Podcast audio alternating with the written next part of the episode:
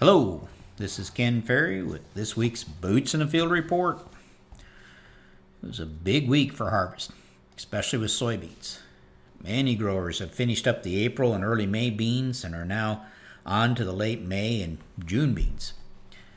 Yields continue to ping pong all over. In the areas where the August rain fell on the early planted beans, we continue to see yields in the mid 70s seeing some field averages in the mid 80s, and we got a few field averages coming in over 90 bushel. As we move to the late May and early June planted beans, while the yields continue to ping pong around, as well as, de- again, depending on where the rain fell, many are reporting, though, a drop in yield from 5 to as much as 20 bushel compared to their April beans getting a lot more reports of the 45 to 55 bushel beans coming in out of the dry area. The main cause here is small bean size. As we watch this unfold, I do believe it'll have more to do with the August rain and bean maturity. Where were you when you ran out of water, basically? Reports coming in on corn look to be going the other way. Guys are reporting the May corn may be 20 to 40 bushel better than their April corn. Even had a field of June corn at 245 bushel, while the same farm had April corn at 220. Reports of this corn dropping more than a point per day in moisture this past week. Low humidities and winds are moving this thing along fast.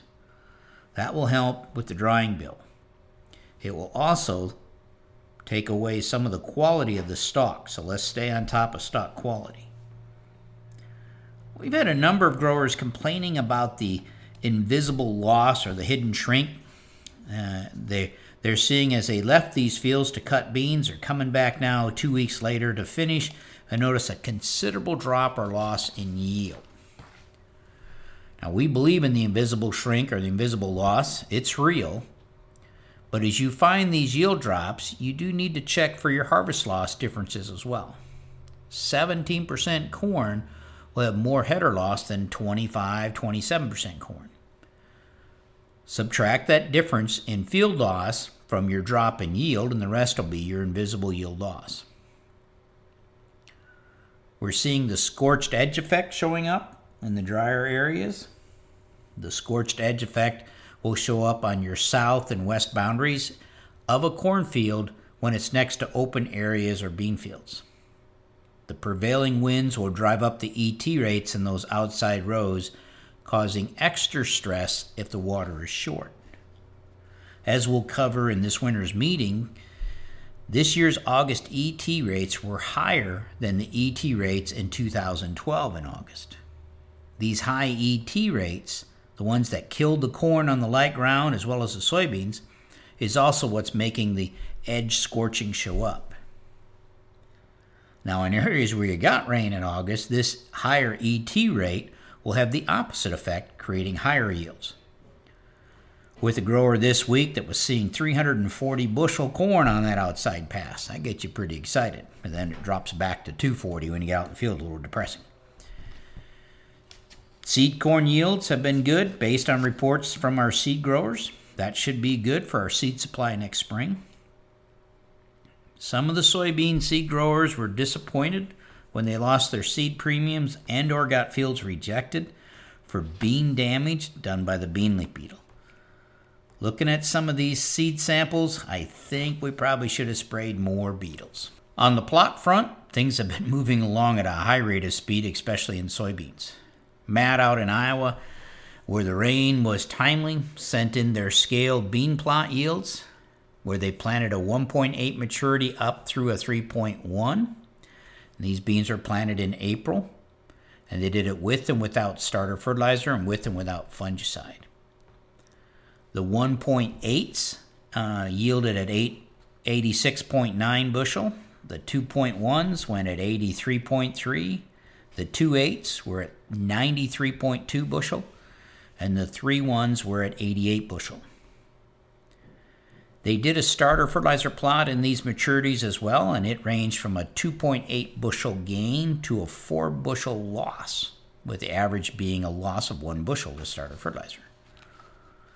They did a fungicide insecticide plot on them as well, and it ranged from a 1.8 bushel gain to 11 bushel gain, averaging 5.6 bushel. So it'll be interesting to dissect these maturities and how they responded to fungicide. These good beans will make it easier for Matt uh, to take the corn that he had to disc down. Here locally, we've taken out seven fungicide plots on soybeans that look to average around 1.5 bushel. Ray sent in his fungicide plots from Ohio, where yields gains range from a bushel and a half to three and a half bushel. We've harvested two row spacing population plots in DeWitt County populations from 120 to 160. They did not change the yield at all. Uh, basically, the yields are in that 75 bushel range. We also did the same populations, 30s versus 15s, and population or row spacing did not change yields. They were flat at 75 bushel for the most part. What did change the yield was the ILeVO seed treatment. Uh, it bumped yields 5.3 bushel. Both of these plots were planted in April. One of these plots had a starter plot in it as well, and yields went from 1.5 bushel gain to 1.6 bushel loss. In a third plot near Wapella, we also did 120,000 to 180,000 population in both 15s and 30 inch rows. Here too, these beans were 70 bushel, and population and row spacing did not change yield. This field also had a starter plot in it, and we did see a response from a half a bushel up to three and a quarter bushels. We took out two bean plots in Livingston County, uh, where we planted no-till and strip-till in April. One of these plots, the no-till was 76 bushel, and the strip-till was 73. In the other, no-till was 75, strip-till was 73. This was an interesting plot because the strip till beans were up when we got the May 10th freeze. One third of the strip till stand was either killed or damaged by the freeze. The no till beans weren't up when the froze came through. Now, this stand loss was visible at harvest, but those frozen strip till beans were within two and a half bushel uh, of the no till beans that didn't get frozen. That was kind of interesting. Here at the office, we finished our bean harvest. We planted bean maturities at 2 4 to 4 1 on April 14th, and then we planted them again on June 1st. With the April planted beans, the 2 4s went 79 bushel, the 2 9s went 83 bushel, the 3 5s went 84 bushel, and the 4 1s went 80 and a half bushel. They were planted again on June 1st, and we harvest those. The four ones dropped 20 bushel from April to June. Again, I think the frost or the that we had here in October may have played part of that. The three fives dropped 16 bushel from April to June. The two nines dropped 12 bushel. The two fours dropped 10 bushel. Again, at 10 bushel, there are 69 bushel beans, but it's amazing how many guys are calling in frustrated with 65 to 75 bushel beans when just four or five years ago we'd have thought we hit a home run there.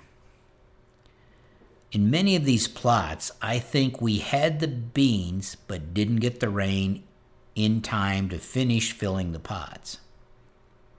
Water became the thing that leveled things out. Now, these are coarse numbers from these plots. We'll be dissecting them down to the yield zone level by the time you see them this winter as we take a deep dive into all these numbers.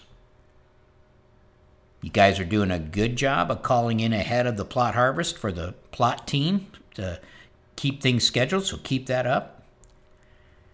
Katie reports uh, some of you are not doing as well calling in fields as they get harvested. She's probably going to be calling some of you to check on your harvest.